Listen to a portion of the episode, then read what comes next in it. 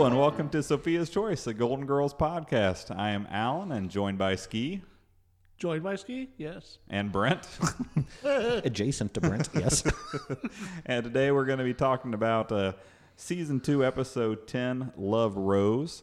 We'll start off with the recap by Ski and then do our MVPs. Our MVPs as well as our rating out of 8 slices of cheesecake as we determine Sophia's choice. The faces you make sometimes, it's great. Yeah, you may be noticing a little pre-recap laughter going on here. It's because Brent's pulled a switcheroo on Ski, and he seemed befuddled by why the recap sitting in front of his is not the one that he typed up. So, well, it's one I typed up, but not today. So, yeah, he could be giving us a recap from an episode in Season 1, midway, whatever one Brent grabbed. But no, Brent has decided now to give him back his actual recap for today's episode. And I thank you. So. I was honestly worried for a second that I printed the wrong one. I was like, oh no, what did I do? You look so scared. That's when I lost it. Yeah, I guess if that happened, I don't know. I guess we just go ahead and... I don't know what we do. I guess we just have to wait or go from memory. The entire exactly. Thing. But anyways. Oh, man. So with that... I haven't laughed that hard since I put the chalk in that kid's milk. Delicious. What was that from? Was that from an episode of this? Like the Conan O'Brien, grandma. That's right. Some Protestant's going to put chalk in your milk.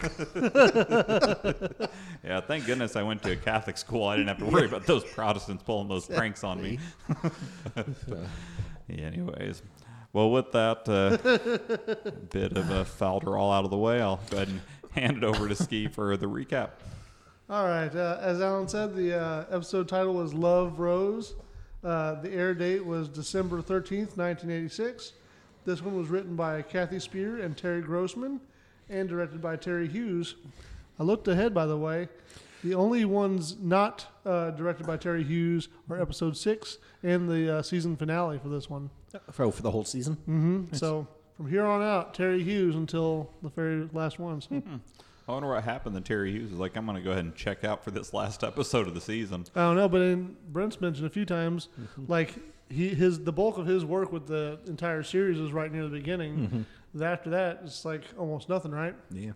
Maybe he must have moved on to, I don't know, greener pastures as opposed to the Browning pastures that he was getting into on season 6 and 7, or would have gotten into. But I also thought it was funny, like episode 6, which he didn't direct, was by another gentleman, and that was the second Big Daddy episode, but he did direct the first Big Daddy episode. Really? So he directed the first Big Daddy episode, which is a really solid episode, and then came back and didn't encourage the writers to include any mention of the other episode. Also different writers than the first Big Daddy episode. Still, though, you think of the director would be like, hey, we should do a couple callbacks that mention this, to tie it together. I don't know, maybe by the time he got the script that he was working with, he was like, it's too difficult to work in that Big Daddy, what happened with his music career. Yeah. Anyway. Well, they basically use the same episode again anyway. So. Right. Well, I guess that's neither here nor there. So. Yeah, on to the episode. Right. All right, so we open up. We are shown the taxi pulling up to the house, and then we see Rose in the living room sitting down on the couch while holding a box. Directly after that, we see Sophia enter and tell Rose a short story about a mishap wherein she was she missed her bus because of a routing error. She's kind of blaming the issue on an unlisted change. Mm-hmm. But Rose, listens to it. She actually also says that she wants to write a strongly worded letter to Mr. David Horowitz, who was a civil rights author from the time. Yeah, well, I mean, he ended up becoming a real hardcore right-wing writer after that. I mean, I'll just say that I don't agree with any of his more recent endeavors. Yeah. And then after the explanation, Rose tells Sophia that it simply sounds like she took the wrong bus. But Sophia then admits that, that may be true, but she's still going to write to Mr. Horowitz anyway, as she believes that David Hartman's dentist should be arrested. Yeah, I didn't know who David Hartman was offhand. Did you look it up? Yeah, I guess he was the host of Good Morning America for about 20 years or so, 20 to 30, about 20 years. But he did have some jacked up looking teeth. Yeah, he had a messed up grill. I saw that. It seemed odd that he would become a TV personality with... Mm-hmm. I mean, he looked like a beast of some sort with the way that his teeth were kind of, I don't know if jag is the right word, but of indeterminate lengths or inconsistent lengths, I should say. Well, the older he got, the worse they got, too. Oh, I noticed. Really? I saw some pictures of when he was younger. It didn't look as bad. Mm-hmm. They were much wider, too. Mm-hmm. In later life, they got much yellower. Yeah. And it looked like at least as crooked, but maybe the maybe the yellowing made it look worse. Yeah. Do you know what I learned the other day? What's that? There's actually like a narwhal. That's a real thing. Oh, yeah. Yeah, I knew that, but I don't think I think they're pretty rare, at least because I think they're way up, you know, like around the Arctic area. Yeah. I don't know if there's ever been one in a zoo or anything like that. It'd be really interesting to find out. Yeah. I didn't realize it was a real thing. Didn't until maybe a couple years ago. I feel like there was an episode of Yo Gabba Gabba when my kids were into that, and they talked about a narwhal, so Gwen wanted me to look it up, and that's when I was like, oh, son of a bitch, that's an actual thing. Exactly. But like the horn on the narwhal, it's an ingrown tooth. Yep. Yeah, it seems like a very poorly evolved species. It really does. But it, I've said before, maybe even on here, you know, it just amazes me that we live in a world without unicorns. And then, like, when I found out the other day that the narwhal was a real thing, I was like, oh, maybe we're a little bit closer than I thought. So. Yeah, you never know. Maybe we just haven't found the unicorn skeleton that we've been looking for. Exactly. So. It just seems we've got horses, we've got horned animals. Right. I think somebody would have made them do it. So I think so. Like, that horse, that rhino, they need to get it on. Exactly. Or now I know the horse and the narwhal. Yeah. I don't know. I think that's a little bit much to expect a land creature and a sea beast to go at it, but I think they getting the rhino and the horse together seems more reasonable. Yeah. It'd have to be a female rhino though, because I would think a male rhino would crush the female horse. Yeah, and the horse would be able to stand over the top of the female rhino. I don't know how old they're. Parts work, but it seems like they're similarly built type animals. Yeah. So probably, a similar mating system. This episode is taking an odd turn. Well, it's about love. So love, I don't know why you had to be so judgy about love. Yeah. We're just talking about love being for everybody. Okay, so I was watching a Looney Tunes cartoon earlier, okay? Mm-hmm. And it wasn't like Sylvester the cat, and it wasn't like Pepe Le Pew, okay? It was like a different amorous cat, like I'd never seen before. I think I know the one you're referring to, but I don't know his name. But like he did impressions and stuff like that, okay? But there was like a dog, okay, who was like trying to get the cat, and they're just going at it or whatever, okay? And so the dog gets a puppet, okay, and he's on one side of the fence with like this cat puppet, like a quote sexy unquote cat, right. Okay, smooching on the tomcat, okay, and they're kissing, okay, and the cat is fondling the puppet, okay, and then he pulls his hands down and he gets the dog's nose, okay, and at first he thinks it's the cat's hiney, okay, and he's caressing it, okay, and then he sticks his finger in the dog's nostril, and he's like, "Oh, that's a new part." What was he reaching for anyway on this? No idea. Child's cartoon. Don't get the joke at all, but it was just so disturbing. Well, was this an old time Looney Tunes cartoon or something? Because I know they've started making newer ones. It was an older one from '50s or something. I don't know. I mean, I'd have to think.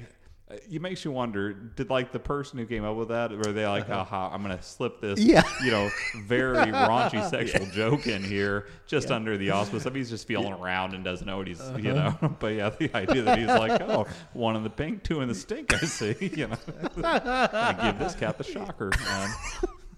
I was behind it.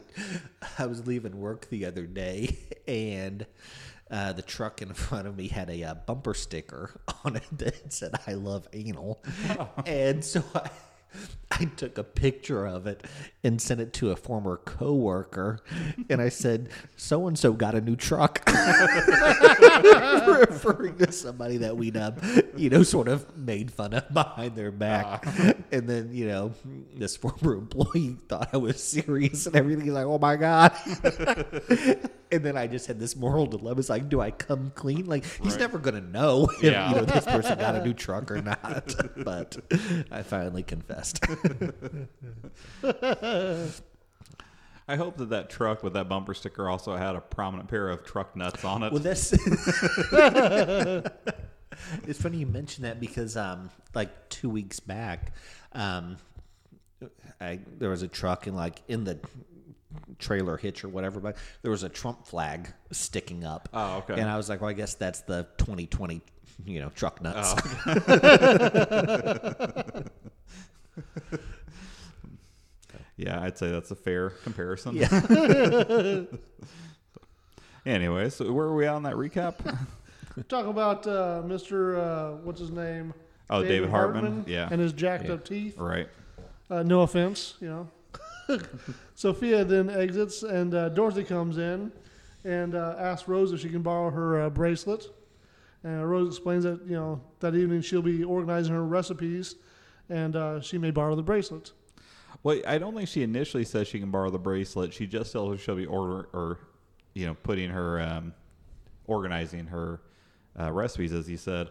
And then that was one of the lines I liked really well. I don't know if it was in my favorites, but it was up there, I guess. But are you going to dress for the occasion, or can I borrow the bracelet? Yeah, Dorothy does. Yeah. That episode was from 1942. Oh, okay. Yeah. So I don't know. I mean, I guess in 1942 you could just put it in whatever hole you wanted without even asking.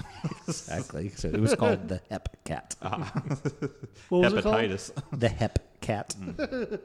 So anyway, Rose, she explains that she's organized her recipes, and then she lets her borrow the bracelet. Then Blanche comes in also and simply kind of tells Rose that she'll be borrowing her pearl earrings. Mm-hmm. She continues telling the girls about... that the only girl that she knows that went longer without male companionship further than Rose was a girl by the name of Heather Swain, apparently, who had a social disease. Yeah. When she said that she had to go to a sanitarium, I don't know, for whatever reason, I thought that was mental hospital. I think it is. No, I looked it up. It's just for someone with a long-term type of illness. Okay. I don't know if it's something that even still... exists, at least not under that name anymore, but people who just hospice care now. Yeah, pretty much. Mm-hmm. But yeah, I assumed it was they sent her to the crazy house because she had a sexually transmitted disease. Yeah. Well, first they said the pastor said it was the croup, right? Right. Yeah. Well, because that's when I heard that and I said it was the croup, and then I was like, well, why would they send someone to a mental hospital for that? And then I looked it up and I was like, oh, I guess I was wrong in my assumption. So. Yeah. And worried that she may have hurt Rose's feelings on that comment, she makes sure that Rose knows she was only poking fun at her. Then both both Blanche and Dorothy console her over the fact that apparently she hasn't been out with anyone for a little while, telling her that she'll quote date again. I was a little bit personally confused as to why this was such a huge deal to them, because in just the episodes we've covered, she's gone out several times with several different people, and I don't assume that years have passed. Yeah, I would agree. I mean, it seems like, again, this summer they disregard the fact that, I mean, Rose has had sex with at least two different people, or three, because she killed two of them, or no, she killed the one, but then she didn't kill fake Art, or what is it? Miles. Fake Miles, and she didn't kill the other one after the one she killed, so... Yeah, so she's been with three men. Yeah. I mean, it seems like it's one of those things that, I mean, she went, 5-6 years or whatever? Right. With nothing. But now that she's gotten back on the horse, Blanche expects her to keep on riding. Yeah. Well, maybe Blanche was just referring to that time before. Maybe. Maybe. That was the long break. But then Blanche asks her if she's ever considered, quote, advertising, which Rose has a great response saying, oh, I could never dress like you. And then states that she has to wear undies because not all of her, I think, slips or wool skirts, which is what you want in the Miami heat. Right. Well, apparently she wears enough of them that it's a concern. So, Dorothy realized that Blanche's, in fact, suggestion that she post a personal ad in the paper Rose, of course, you know, says that she wouldn't want to do such a thing, but they keep kind of feeding this idea, even mentioning that the local community center runs a post for free. Blanche adds that some details about the process, which she then claims she had simply heard in passing, like in rumor. Right. I think Dorothy says, "How do you know all that?" Like, because she says, "Oh yeah, and they'll post your picture, and you can use 100 words in your profile." Yeah. So it's all pre Facebook, right? Yeah. Yep. Which 100 words would you use for Rose? Like if you were writing hers? I don't know. I've killed 2 men, but not one. Yeah, but one survived. Yeah. Yeah, I don't know. How would if I was going to do it in 100 words? I'd have to really sit and think that out. Yeah. Like I really wish that we would have seen the scene between Dorothy and Blanche. Because I'm sure Dorothy had a more conservative approach, you know, for selling Rose, while Blanche would be like, "Oh no, we're going to mention the man killer, right? You know? Yeah, sexual prowess to die for, something like that, exactly. Like in some sort of a Midwest farmer's daughter." Yeah, there you go. Yeah, that's the way to go. She probably had that. Honestly, that could be a good, interesting point to put in there because. The person that supposedly answered was right up that alley anyway. So Rose says that, you know, she'll consider it, but still can't really imagine going out with someone that she met on the paper. Mm-hmm. Blanche insists that, you know, desperate times call for desperate measures. Rose is somewhat offended and insists that, you know, other people don't have active social lives right now, too. Mm-hmm. Just then, Sophia joins them and then tells Rose that she needs to also borrow something, a silk scarf. Cementing the fact that Rose is now the only one out of them not going out. Mm-hmm. I think, didn't Sophie have a pretty good line too? Because she says, "Are you going out too?" And she says she's going to do the dance of the 7 veils. It is one short. Right, yeah. 7 scarves. We change scene. Rose is entering the kitchen holding a stack of papers, asking Blanche and Dorothy if this is the only mail that's arrived today. Blanche responds that yes, it is. And then adds that the People magazine is late again, and she'll have to talk to the mailman about it. Dorothy suggests that, you know, her discussion be slightly more stern than last time, in which she offered the man coffee and a bath. Yeah, I thought, well, the follow-up to that was funny, but I also thought, you know, my mom's a postal carrier, and I just thought the idea of talking to your mailman or, you know, letter carrier or whatever, because your People magazine was late. As like, if it's his or her fault. Right, like you just don't know how the mail works, do you? You think that this guy's just keeping it somewhere. Like, well, I haven't finished reading it yet, so that's why I haven't put it in your box. Yeah. Excuse me. Yeah, well, she said something during that. Oh, yeah. Do you have that line down? The second one, yeah. So Blanche, and if there's more, you can correct me, but Blanche explains that the man was recovering from a hernia operation and was having, quote, trouble carrying his sack. Yeah, that was, I don't know. I like that line. That was one of my favorites of the episode, maybe my favorite, but it was a little bit more raunchy. I mean, at least the indication of it was a little more raunchy than what we're typically used to seeing from the Golden Girls. Definitely, and Dorothy has, I thought, a great response, which was she says nothing but gives this priceless look, kind of just looking out into space like, did I just hear that? Right. Yeah. Well, you know, there's nothing a woman loves more than a man with a giant sack of balls. Rose tells the girls that in the last 2 weeks she has had no response to her personal ad. Sophia then enters and tells the girls that, you know, she's ditched a 90-year-old Englishman named Willie, who has apparently got the hots for her and has been following her relentlessly. Dorothy asks, you know, why her mother is avoiding him if he's interested, and she explains that, you know, there's no spark. Dorothy responds that he's 90, you're 80, sparks are dangerous. Right. And I think that was my favorite line of the episode. Yeah, it was a good one for sure.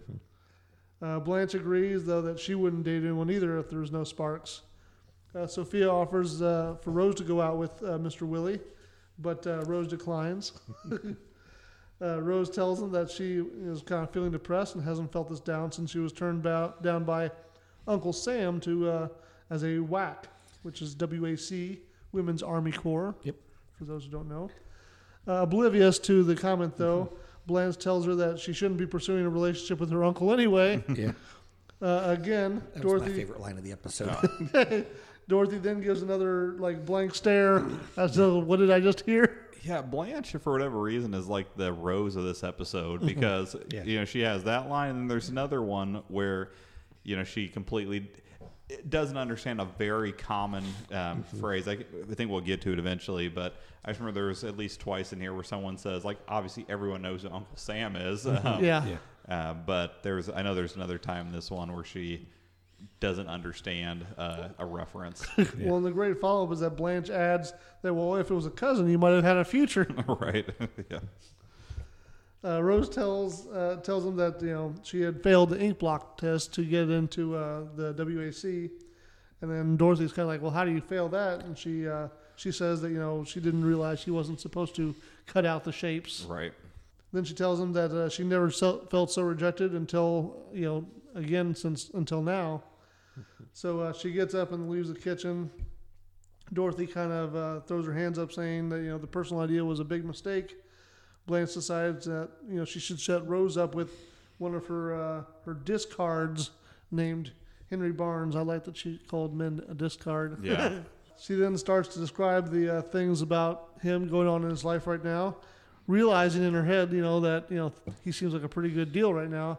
So then she gets up and says that she's going to give him a call and set up a date for herself. Dorothy asks, well, what about Rose?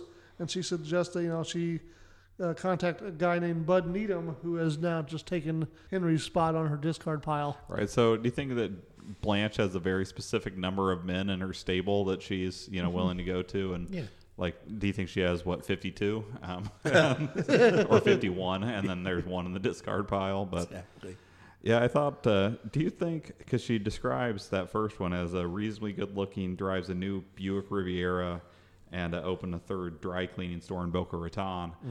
Do you think that Buick paid to have that, you know, possibly mention in there? So, maybe. I don't know. It's if that's all it takes to be, you know, a catch, then I feel like, I don't know. I don't see myself opening three stores, but well, but to open anything in Boca Raton's kind of a deal, though, because that's a very ritzy part of Florida. That's true. Yeah, but if, you know, Buick wants to sponsor this podcast, right, you wouldn't say no. Yeah, well, I mean, there's upwards of 40 people they could be reaching. So, you know, I think if they're smart, if they want to put their money. Have you guys seen the new Enclave? You know, Prince fans buy Buicks too. Right, that's true. Well, I think there's been a spike in Prince album sales recently thanks to this podcast. Yeah, obviously, Prince is my idol. They already had all of them, but the rest of the fans out there now. I feel reasonably confident, actually, in going so far as to say it's not upwards of 40. It's at 40, possibly a little above 40. Really? Yeah. People regularly listening now. Yeah, so, nice. Well, thank you, top 40 listeners. I definitely concur with that. So we have a scene change now, and as you just move on with life. I'm bad. I don't, you guys can shut me up if you want. No, you're doing great. My transitions are rough. No, it's fine. We're just thanking our listeners. Plowing forward. Out on the lanai now, Blanche and Dorothy are playing cards and discussing changing hairdressers. Blanche wants to try someone new, but does not want to betray a relationship with her current stylist, Jackie. Blanche suggests that Dorothy take her appointment and then she can try the new dresser. Dorothy reminds Blanche that she just said that Jackie makes her hair look like a chicken, but Blanche responds, I know. But with your nose, you can pull it off. I thought that was a pretty good one, too. Yeah, one little thing I did miss that I meant to mention about in that last scene. Sorry, but so do you think that they actually print their address in the paper with their personal ad, or do people then send their response to the paper and then the paper forwards it on to? Yep. Okay. I would hope so. I would hope that'd be the case. So, I don't know. Obviously, like, that's such a different I think putting your picture in there is still a little bit risky. Well, yeah, to some extent, but I don't know. I mean, that'd be pretty tough to just go off of a 100-word or less description of someone to decide if you were going to date them. Yeah, or at least, you know, give them a try. So anyway, sorry, go on back to Blanche and Dorothy and the hairstylist. Well, anyway, yeah, that part of it's pretty much over. She says you got a big nose, basically. You look like a chicken anyway, I guess, is what she's saying. Then Rose enters holding a letter and explains that she got a very sweet response to her personal ad. Yes. They have many things in common, or she and this fella, and though she still doesn't think she would want to meet someone off the paper, or from meeting on the paper, she does plan to write him back. Blanche admits that she, then Rose kind of exits, but Blanche admits to Dorothy that she actually wrote the letter, and Dorothy is understandably upset by this and worried about the implications of Rose finding out. Go ahead. I was going to say, I remember that and everything, but for some reason, I guess my question earlier was wrong as far as like there was no consultation between the two of them as far as the initial letter goes. Like it was all Blanche who was like, I'm gonna for the ad. Yeah. Yeah, that's true. I don't know. I felt like it just seems like if Blanche was going to write the ad, it would have been really risque. Yeah. I feel like that either one of them, though, could have found some guy who would have responded, even if he was like, I'm not really that interested in dating, but I'll respond so that she feels okay instead of having to go through this trouble of making that up themselves. Yeah. And I guess that was where my confusion came from, because I was just thinking, like, if Blanche writes an ad, it's going to be, SWF, DTF, ASAP. And that's an ad that would get some responses. Yeah. Well, and that gives you so many extra words if you use the abbreviations. Exactly. That's right, yeah. You're saving all those characters. Unfortunately, in 1986, no one would know what any of it meant, but DTF, don't touch Frankenstein. Right. Single white female is pretty common, wasn't it? In 86, I can't say that I know what the acronyms. Wasn't there even like a movie called Single White Female? Yeah, a few years later. Yeah. So perhaps SWF may. I don't know if the abbreviation was common though. I just don't think that people use those shortenings before text messaging. I feel like that was really the advent of people. Yeah. Shortening things down to abbreviations. Possibly. So. SFW. SWV. So is FFW safe for work? What? You say SWV, right? So effing what? Oh, okay. And then SWV is Sisters with Voices. Oh, okay. They were like the poor man's En Vogue. Oh, okay. Yeah. That's a good explanation, Yeah. That may be a good explanation to anybody but those ladies. Well, that's probably true. Yeah. Well, I think, to be fair, SWV had the longer career than En Vogue. Like, I think En Vogue was first and bigger, but as far as longevity goes, SWV, they won the marathon. Very nice. So then do you think it's still fair to call them the poor man's, or would they be... The tortoise man's. Well, I was thinking like the conservative man's, or So, someone who likes an investment to last for a long time. Yeah. Now I've got never going to get stuck out of my head. So anyway, Dorothy points out that Rose may expect more letters or eventually even want to meet this person. Mm-hmm. Blanche tells her that she would simply end it with a final goodbye letter before Isaac Newton moved to Saskatchewan. She continues saying that she tells Dorothy that was the first name she thought of, and Dorothy's like, that was the first name? And she says, well, the first name was actually Ted Koppel, but he looks like Howdy Doody's illegitimate son. Yeah, it seems like that was, I don't know if there was a third one that we're going to come up on, but that was definitely another one where it's like, where Blanche is looking like the Rose of this episode, as far as, like you would, even if you were just like Isaac Koppel. Ted Newton. Right, yeah. It just feels like you could have, and you're writing this, so it's not like you're like, oh, I need to hurry up and come up with a name. Yeah, it's not like she was like talking to her on the phone and had to quickly come up with something. Yeah, but anyways, go ahead. Sorry. Closing out the scene, Dorothy is now kind of just looking off in the distance with a worried look on her face, and then Blanche lays her cards down and says, Gin. So we change scene now. Dorothy and Blanche are sitting at the kitchen table looking over their latest letter to Rose as Isaac Newton. Right. Discussing the best way to end the message. Blanche suggests that they put in a poem, as they haven't used that in the last several, giving the backstory that they've been going on for a while with this now. Right. Dorothy reminds her that they don't even write the poems. They just steal them from Lord Byron. Dorothy tells Blanche that they have to end this and that it's really already gone too far, and it's time for Mr. Newton to move to Canada. I think they always say Saskatchewan, though. Right, so. Yeah. Blanche points out that their character is a citrus farmer and would have a very difficult time so far north. Yeah, I wonder if there was a writer in the room that's like, you know what a funny city name is? Saskatchewan or province. Whichever. Yeah, they really bought into that. They could have moved them anywhere. Yeah, we could have been Ontario. Someplace that's a little more. That was just a good running bit they had through the whole. She rather likes the character, Blanche does, and would be sorry to see him go as well. Right. So she's feeling a little bit almost greedy of it. Dorothy again points out that it's becoming too complicated, and Rose is getting more and more connected to a man that doesn't even exist. Sophia enters and tells the girls that she has a problem. I think Dorothy has a good line saying, the Metamucil's in the cabinet. Yeah, that was definitely good. And she tells him that Willie is still pursuing a relationship with her. There was a funny line after this, I can't recall, but it was something along the lines of, she says, at 90, there can never be anything between us. And he says, I think, well, not all the time, but every 6 or 7 weeks, which was also kind of a filthy joke if you think about it. Then Rose enters and tells the girls that she's happy they're all still awake, and that after reading and rereading all the letters from Mr. Isaac, that she's decided that she wants to meet him. Right. Of course, this worries them, as you know, he's not real. And now they have the task of kind of talking her out of meeting him, because, you know, even though they've spent all this time trying to make him sound wonderful.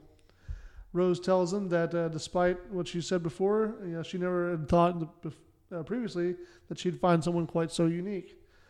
She leaves the room, and Blanche pulls out the letter which she had kind of stashed from hiding, and asks Dorothy and Sophia, how do you spell Saskatchewan? Right. We have another scene change. Dorothy and Sophia are now in the living room wearing fancy dresses and outfits. Dorothy's even wearing a tuxedo. Yeah, like a bow tie. A bow tie, yeah. It's like a green glittery jacket and stuff. Yeah, it was definitely the most Dorothy outfit she's worn. At least as far as the fancy outfits go. Exactly. Her tie's better than Isaac's when he shows up. That's true. It's very, very true. Blanche then also enters wearing a sparkly red dress. They're discussing, you know, kind of just transportation plans to get to his reception they'll be attending this evening. Yeah, I thought it was weird. They never at all, you know, I mean, maybe they just figured it didn't matter to the story, but we never find out what this reception is for, do we? I think so.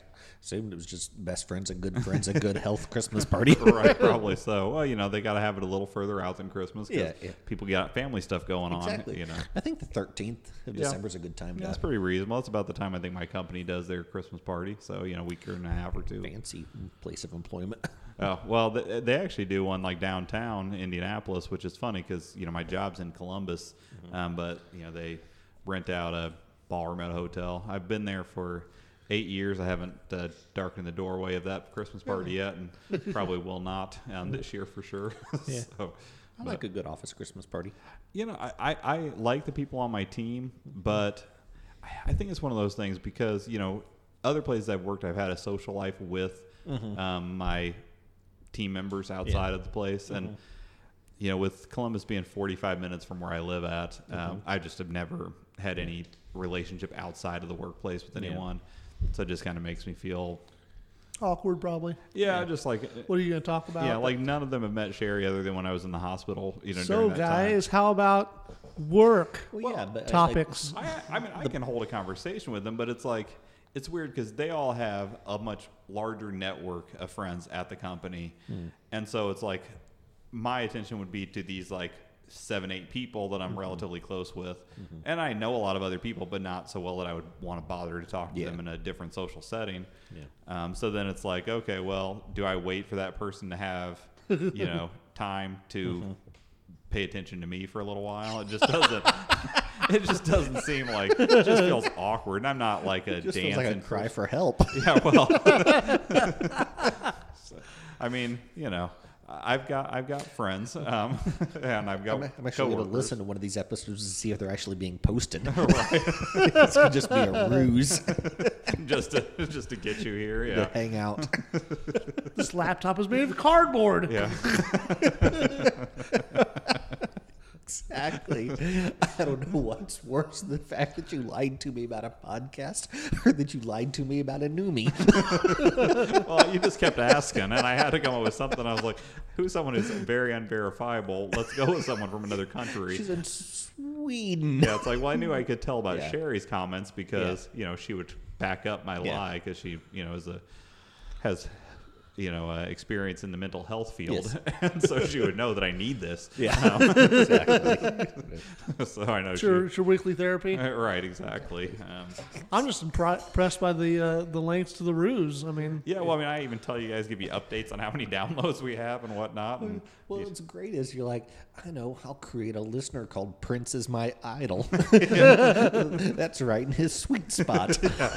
All of a sudden, like next week, you see, like, you know, I love fish and exactly anything you talk about on the podcast. Like, oh, he likes that too. Make another note. And mention I'm going to IKEA, and you're like, all right, there's one. Right. That man loves his furniture. Exactly. So, he loves the Swedes. Yeah.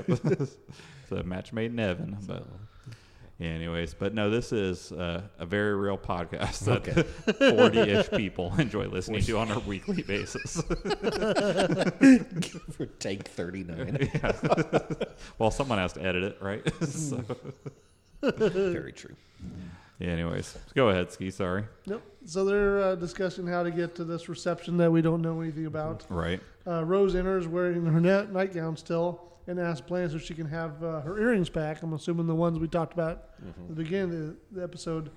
They assume that she's going out with her cousin Arnold. We never heard of him previously, right? No. I don't remember him, yeah. Yeah, well, and it seems odd to me that she'd have family living in Miami. Exactly, yeah. Like this, so cousin, especially someone that's not more of a part of the show. Yeah, and did Arnold? Did she follow Arnold to Miami? Is that part of how she made this odd leap from you know, St. Olaf to Miami? Yeah. But I don't know why she ended up there. Yeah, I don't know if she. I mean, at least up to this point, I don't remember ever talking about it. Yeah, maybe he lives in Georgia or Alabama, and he's just like, well, yeah, just drive. It's down. A reception, you know. Yeah. It's Rose. Well, it's not your wife. I mean, your wife could drive 3 states away to go to someone's reception for a cousin. But, right, but Miami's probably 6 hours from those 2 states it's that nowhere you mentioned. Close. Yeah, it is a haul. It is a long way to go for a dessert table. Bottom of Florida. Yeah, maybe he lives in Boca Raton. Not quite so far. Maybe. The tip of America's wing. She reveals, though, that it is not, in fact, Arnold, and that she looked up Isaac and called him in the phone book, and surprisingly, there was only one entry with that name, so she called him up and invited him to the party, not taking no for an answer. She then tells him that he'll be arriving to the house anytime, you know, pretty soon. Dorothy and Blanche understand that this is, in fact, a complete stranger, and then have a very nervous look on their face. Well, I love during this part, Rose is describing, you know, why, you know, kind of what gave her the impetus to go ahead and call Isaac, and, you know, talks about that he's going to be, in his last letter, smudge pot supervisor of the first domed orange grove in Canada. Yes. Which I love that. Number one, I was like, I had never heard of the term smudge pot. I didn't look it up. What is it? It's an oil burning device used to prevent frost on fruit trees. And so, I mean, I guess it would make sense. And I do like the fact that... Well, it would make sense why Saskatchewan would eat it, but not why Miami would. Well, but I mean, like why would he have experience in supervising a smudge pot to begin with? Exactly. Seems like you need. Maybe he had previous experience as a smudge pot specialist. Yeah, but... I did appreciate the fact that Blanche would have used such detail in order to sell the lie. Exactly. Like she dated a smudge pot salesman or something. Right. I did. I learned something the other day. So at the time that we're recording this, they've got a lot of wildfires going on in California, and the redwoods, you know, are burning, as most of America is. Very sad. But I guess they're going to be okay. That's good. Just because it's, you know, through no fault of our own. But, you know, I mean, they're 1,500 years old. And at some point in time, just the indigenous people or whatever, to, you know, accommodate stuff like this because they knew it was going to happen, they would do controlled burns on them where they would sort of like catch them on fire and then let it burn for X amount of time and then put them out. And then it just puts a hard shell. Yeah, that it conditions the base, right? Exactly. And so then if they catch on fire on their own, it's going to stop the burn at a certain point. So interesting. What they need to do is sweep the floor of the forest. If we could just deploy brooms out there to the forest floor, we'd be in good shape. Do you remember that comment? Oh, yeah. That similar comment was made recently about cleaning up the forest, but yeah. We changed scenes, but it was probably a commercial break. Yeah. Because they're still in the living room, and the girls asked Rose, exactly what did Isaac say on the phone when you called him up? Yeah. She admits that she was pretty excited and nervous at the same time, and that she did not really let him talk much. but insisted that he come before, you know, leaving on his trip to Canada. She leaves then the room to finish getting ready. Blanche and Dorothy hurriedly discuss the concerning situation that Rose will be going, of course, out with a complete stranger. Mm-hmm. The doorbell rings, and it's Willie, actually, the older gentleman looking for Sophia, mm-hmm. Wanting to accompany her to the reception. Sophia tells him with a gesture mm-hmm. that she is not interested, mm-hmm. but then Dorothy kind of almost scolds her mom, and Sophia almost somewhat reluctantly agrees to go out with him. Mm-hmm. But she does tell him that if anyone else shows interest, he better get lost. The doorbell then rings again, and it is Isaac this time. Yes. He comes in and introduces himself, mistaking both Dorothy and Blanche as Rose. Mm-hmm. Dorothy makes a comment that he must take a lot of kidding about his name, mm-hmm. at which he gives this blank expression, not being perplexed by the idea. Mm-hmm. She tells him that Rose will be ready soon and that he may as well get comfortable. Mm-hmm. But he very awkwardly says, you know, I never get comfortable. Mm-hmm. You can tell he has a very uptight demeanor. Yeah, this episode. So the Golden Girls, just in a general sense, you know, the one fault that we have always pointed out is their mm-hmm. lack of continuity. Mm-hmm. You know, that they seem to switch stories and the times and whatnot never quite work out. Never have I seen it happen in one episode where I felt like there was conflicting information. Number one, the guy says that the guys in the boarding house gave him a hard time. So how would he have a listed phone number if he lives in a boarding house? And then later in it, he says something about his mother only allowed him a phone a month ago or something like that. A year ago. Yeah. So does she control the boarding house? I wondered about that too. I was like, those don't seem to add up. Right, yeah. Isaac has some inconsistencies. Unless the word mother is like house mother or something. I think you could argue that Isaac is a serial killer and that you know, all of these things that he's spouting off about are false to begin with. But maybe. We'll see. Well, I guess we won't see. And he won't even tell Rose about how smudge pot works. We know that later too. So she tells him that... Rose will be ready soon. I said that already. They kind of prod him for feedback on what he thought when Rose called him right out of the blue. He admits that he was surprised, but doesn't get the opportunity to date much. Rose comes out then, and he compliments how pretty she looks. Mm-hmm. Isaac and Rose are kind of just talking for a bit, back and forth in front of the couch. Meanwhile, Dorothy and Blanche are off on the side, kind of asking Rose if she'll come outside briefly to the lanai, and they want to talk to her. Mm-hmm. But then Blanche kind of interjects in turn and suggests that why don't they go ahead and head out, mm. and the rest of them will catch up. She whispers to Dorothy that they seem to be hitting it off, and Rose then offers Isaac a refreshment, at which point Isaac tells her that, you know, cheese would be nice, mm-hmm. and that it calms him down. Yeah. And then Blanche is very excited because, you know, it's right. A sign that they're meant to be or something. Yeah. We now changed the last scene. Real quick, before we go to the next scene. Yes. I've never been angrier with you than I am right now. Uh-oh, what did I do? This is Paul Dooley who shows up, and you give him no recognition. But now, in fairness, most of the time when Ski does the recap, he doesn't specifically call out the guest star. I do not. That's true. Usually I recap the guest star. Paul Dooley. Listen, I like Paul Dooley. Don't get me wrong. And you know, he is a fine guest actor on this show. He deserves plenty of credit. But he's not Burt Reynolds. It's not. Oh, Burt Reynolds is the poor man's Paul Dooley. Was Burt Reynolds in Strange Brew? No, he was not, as far as I know. Was he in Popeye?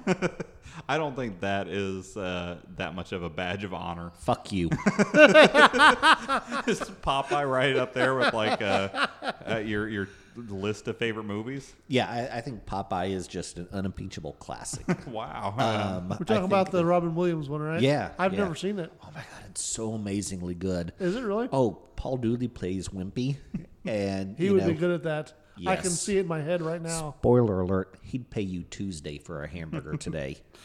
I believe it. I think the only thing of note that Paul Dooley has done is being Sarge on all the Cars, the Cars kids movies. I'm just kidding, Brent. But the disappointment on your face is worth it. Mm-hmm. So I most recently saw Paul Dooley on an episode of The Guest Book. And yeah, he's still going. He's like 92 and still going strong. So. This episode was like a year ago, so maybe been 90 or 91. When it was filmed. Exactly when he filmed it, but he was still knocking it out of the park. Well, he had an episode I think on Modern Family earlier this year, probably assumably filmed sometime in 2019. And I mean, it's solid as ever. So. Yeah. Paul Dooley, just the man. Well, I apologize for infuriating you. It's fine. But, dude, watch Popeye. It's so amazingly good. Like, as far as musicals go, I mean, it's top-notch. I didn't even realize it was a musical. Oh, it is. Yeah. It's so good. I'm really intrigued now. It's so amazingly good. Harry Nilsson did the soundtrack, so it's really good. It's solid. It's probably my trying to think like where it ranks within Robin Williams movies. It's definitely in the top three, and I'm trying to decide like if I like it better. It was one of his very first movies, though, wasn't it? Yeah, like his first, like where he was like the lead. Yeah, because I think Mork and Mindy was still on the air. Like, I like Good Will Hunting, but I don't know if that's just because of, like, how old I am and, like, when I saw it originally. I love Good Will Hunting. I thought that was an excellent movie. So, I'm trying to think. It's probably my favorite Robin Williams movie. Like, it's the Robin Williams movie I would most be excited to watch. Oh, okay. Because it's nothing but fun and merriment and singing and, Yeah, I liked Good Morning Vietnam, but it was definitely not fun and merriment. Yeah, like, it's a funny movie in places, but it's also just there's a lot of heavy lifting involved. Yeah. Popeye, there's no heavy lifting. It's such a good movie, Paul Dooley, man. Yeah. This is all leading up to a welcome to our new follower, Popeye Movie 73. We're glad to have you aboard. Like, it's one of those things that like if you're discussing like Robert Altman's best films, it's like, oh, it's Nashville or MASH or The Long Goodbye, but it's like, those are all fine movies, but they're not Popeye. Yeah, I don't think that's a discussion you and I will ever have, since I haven't seen any of those three movies nor Popeye. Oh. So I'm like, 0 for 4 on your Robert Altman. I recently watched The Long Goodbye like a few weeks back, so it's still like it was just the height of Elliot Gouldness. I think we were discussing Elliot Gould just an episode or two back for some reason. Because I think I had just watched The Long Goodbye a couple days before. So, anyways, where were we on that before you? Before I was scolded. Yeah, exactly. And Brent earned our explicit rating for the episode with his lashing out. I was pretty happy with that. I hate to say. I'm just saying, anybody out there, just watch Popeye. We are now such a good movie. We are now at the reception. Dorothy and Blanche are now getting nervous because Rose and Isaac have not shown up yet. They both asked their respective dates to get them a drink, and I think this is the last we see of them. No, I think they asked them for a refresher on their drinks a little later on as well. Yeah. I don't think they speak at all. Go ahead. I'm sorry. I was just saying I think they tell the dates a second time to get them another drink. Yeah, or something. I don't think we see them again because after this, then they immediately go to the ladies' room. I'm sorry, real quick. So I just had an epiphany. Sure. So within Popeye, like Robin Williams is like constantly sort of muttering him to himself. And I just realized like Elliot Gould does the same shtick in The Long Goodbye. Like they're sort of like spiritual cousins or whatever. So I guess it is kind of Altman-esque, but it was one of those things that I never sort of put two and two together until just now. How would you feel about if you went back and watched the entire Altman library and every one of them had a muttering person in it, whether it was a star or not? I was just thinking, I was like, I don't remember anybody sort of muttering to themselves in like MASH or The Player or, Nashville. Turns out he was just a huge fan of Popeye all along. Yeah. Like the cartoon back in the day. Like he definitely has like characters talking over one another. Like there's two people and then like a third person talking, and they're all talking at the same time, and you have to sort of piece together who you should be focused on at that moment. But yeah, the muttering to themselves, I think that's just a Popeye / Long Goodbye. And maybe that's why I like both of them so much, because I'm sort of a mutterer to myself on occasion. Yeah, well, a lot of people do think you're schizophrenic, so there is that. Okay. Moving on. But yeah, they asked their dates to give them drinks. Blanche then launches into a terrible scenario in which Isaac has kidnapped Rose and is dragging her across state lines in a violent tirade. Yeah. I mean, like we said earlier, Blanche definitely has the Rose role in this episode. And then, you know, she says, well, what should we do? And Dorothy calmly reminds her that, you know, they probably should have told Rose about the letters beforehand. Yeah. As she had planned. Right. Or tried to do, at least. We then see Isaac and Rose coming into the same room, just making small talk about things. Isaac ends the conversation telling Rose that he wants to be a traffic reporter, and he wants the name Isaac Newton to be remembered. Yeah. Dorothy and Blanche. Go ahead. Those things that, like, I don't know. Whoever wrote this, I forget who it was, Terry, whatever. It doesn't matter. Right. I don't think they were this clever. Kathy Speer and Terry Grossman. Did I even say it? No, you did. You did. Because I remember it's like, oh, two Terrys were involved. But I don't know. Like Isaac Newton, he's most famous for, you know, something falling out of the sky. And this guy wants to be like a helicopter. That's true. Traffic.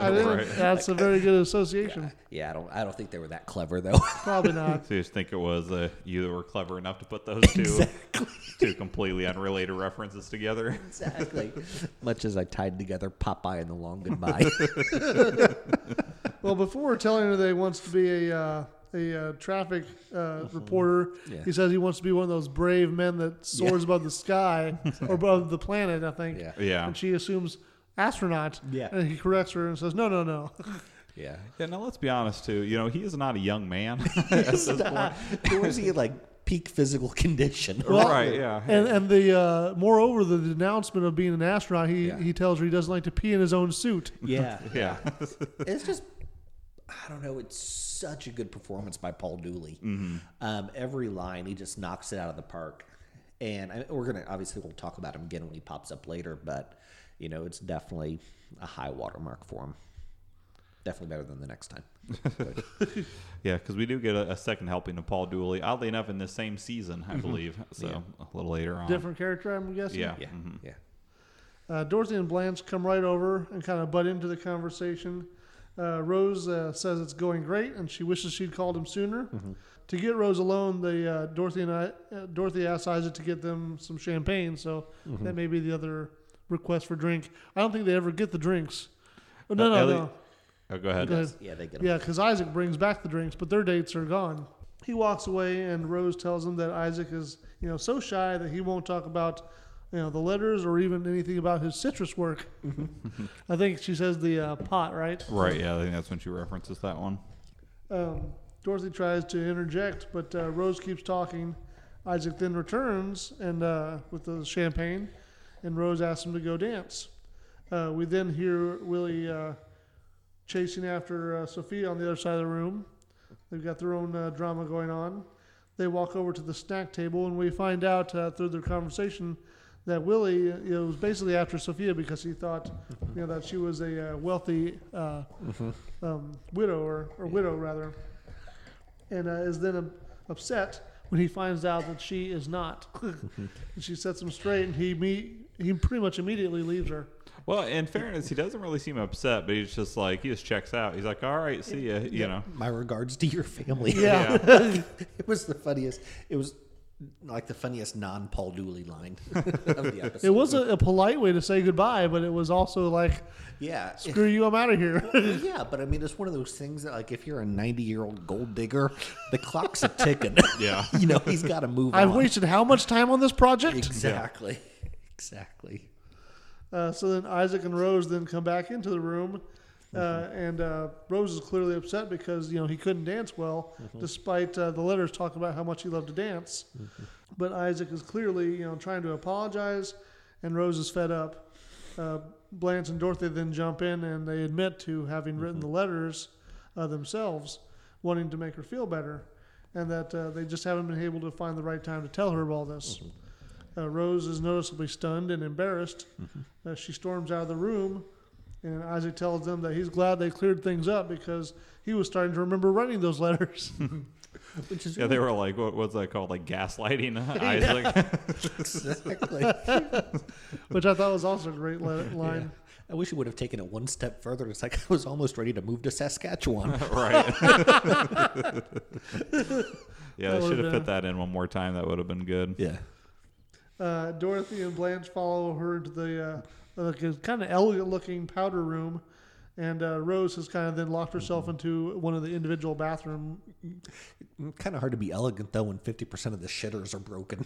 Yeah. Yeah, there's only two rooms with bathroom facilities, and one of them's out of service. Like, it's crazy because there's like, 800 square feet in there, and then just, I guess, two tiny commodes. Right, yeah. It's like, put in a couple extra commodes. Yeah. You don't need that much sitting room. Poor allocation of space, right? Exactly. It ends up being like the restroom is really a hangout, not for the actual use. And yeah, that's why I call it the powder room, because I would guess that's what it would look like. Well, they didn't even have any other facilities like to do the freshening up. It's not like they had like a table and mirror or anything like that. It's just this giant sitting room. Sitting room is probably a better word for it, yeah. But it's like, why are all those women lined up? Like, why can't they just come on in and have a seat on the couch and do their business? Like, why? Yeah, they've got that fancy round couch in the middle of the room. It's like only three at a time in this massive 1,200 square foot room that just got 400 square foot bigger in my mind. Well, distance makes heart grow fonder. I don't know where I was going with that. Objects in your rearview mirror may be larger. So because it gets further away, it gets bigger. I'm sure I can shoehorn something in there, but...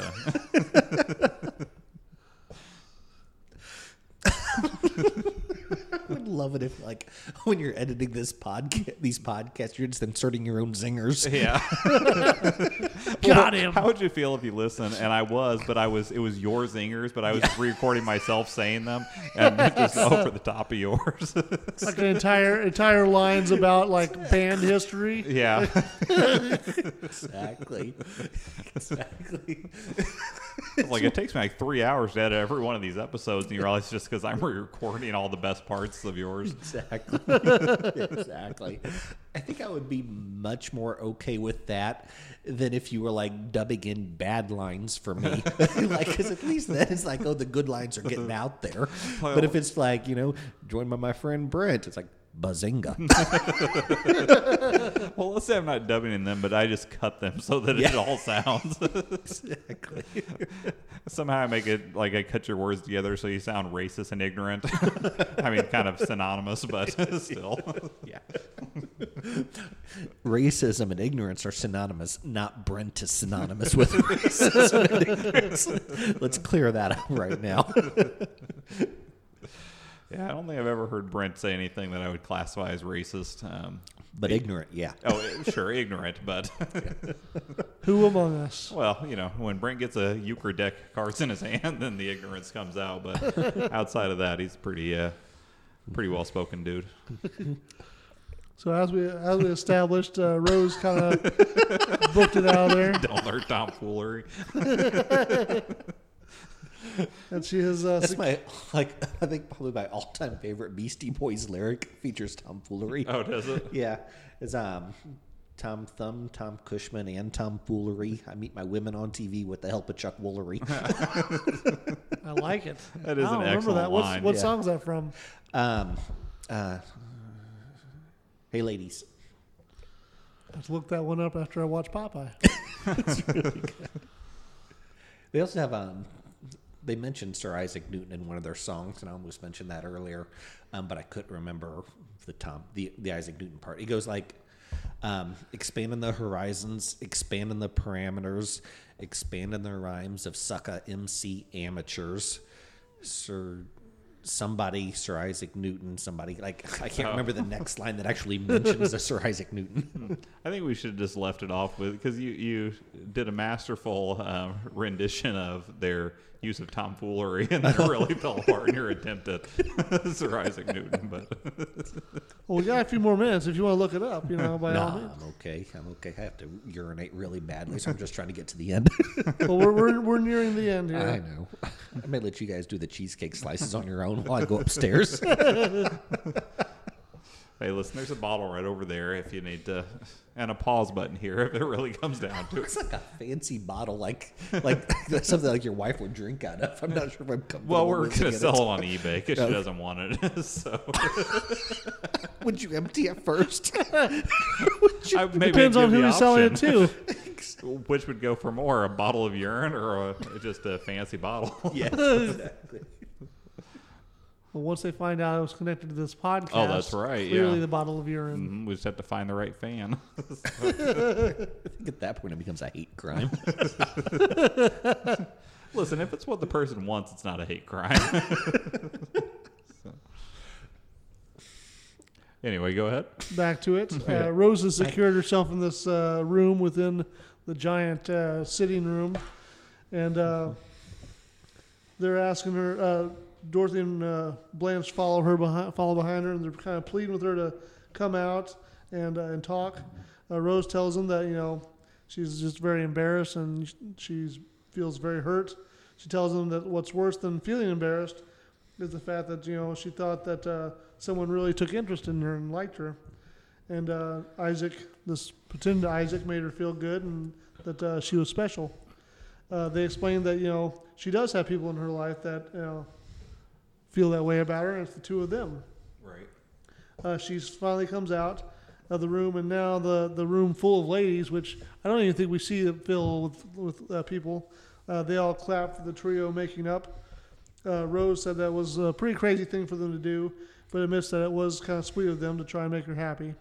It does seem odd that, like, within 90 seconds, you know, they ended up with like 10 ladies. Yeah, at least I think probably closer to 20. Yeah, it was a large group. But and they all got in there silently too, like near a door creak or anything. Totally empty when they arrived. Like you think they would have arrived and there'd be 12 people in front of them or something. Yeah, exactly. Yeah. And they would have had to wait that out before Rose could. Yeah.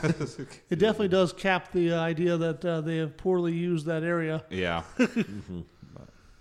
But Blanche suggests that after they give each other a big hug... Maybe the reception was a fundraiser for a second toilet. Could be. Maybe, to fix that one that's broken right now. Maybe that door opens to like an entire area of toilets. Yeah, it could be. But I think that... toilet's not really broken. That's where Blanche and Dorothy's men went to. So are you saying that, like... They were on the down low, and they're like, oh, let's find a place where we can... So they happen to have an out-of-order sign with them. They slapped that on the door, and they're all like... Exactly. Well, I mean, it is a really nice women's room. So it is nice. You'd have to assume the bathroom itself was probably well-maintained. So. Yeah. Be a good place. Maybe the word powder room, anyway, has often been used for, you know... Yeah. Cocaine, Alan. Oh, okay. Well, so you think there may be somebody in there just taking a few bumps. Maybe there's a unisex restroom. Oh, could be. Well, you know, because they didn't really give Paul or Isaac too much crap about coming into the sitting room part of the restroom. So, well, they didn't chase him out, though. Yeah, that's true. He comes in. We kind of missed out on that. I don't think I wrote that down, but there's a large, as we mentioned, a large couch in the middle of this sitting room. And they say, hey, you know, it's the girl's restroom, basically. Mm-hmm. And he looks down at this giant couch and says, well, yeah, this place is fancy. How do you lift the lid? Yeah. Yeah, and I think he says, I guess you have to stand back when you flush this thing, which I think that was my actual favorite line of the episode. It was kind of a stupid line, but his delivery of it. Funny. Paul Dooley. Yeah. But they have a big hug, and everybody that showed up silently claps for him. Blanche suggests that they get back to the party and their dates. And she says she wants Howard to get her tipsy and take advantage of her. Dorothy then reminds Blanche that Howard was her date. She replies with an oops and a little giggle. And then they all return to the room and fades out. Yeah. Yeah. So, yeah, I thought it was an overall a good episode. Not a great episode, but a good one. I feel like at least, I know where at least one vote's going. MVP? Yeah, for MVP. Willie Chesterton. Paul Dooley. Ski, did you have, who was your MVP for this episode? I think I'm going to go Paul Dooley, too. I think he put on a really great episode, like performance. Yeah, well. Great lines. I definitely don't want to get a beat down, so I'm going to go ahead and pick Paul Dooley as well. In all honesty, I will say negatively, good old Isaac Newton. Well, I didn't feel like it was a great, like there was none of the four, you know, Golden Girls really stood out in this episode. Yeah. None were particularly bad, or it was an average episode for the four of them. Mm-hmm. And I'm usually I only like to give it to a guest actor if that actor is a major part of the show. Mm-hmm. And Paul Dooley was only the last maybe third of the show. Show. Yeah. But even so, he did steal every scene he was in. Exactly. So I very nearly went with Dorothy because of those two times when she just gave the blank look mm-hmm. to Blanche's comments.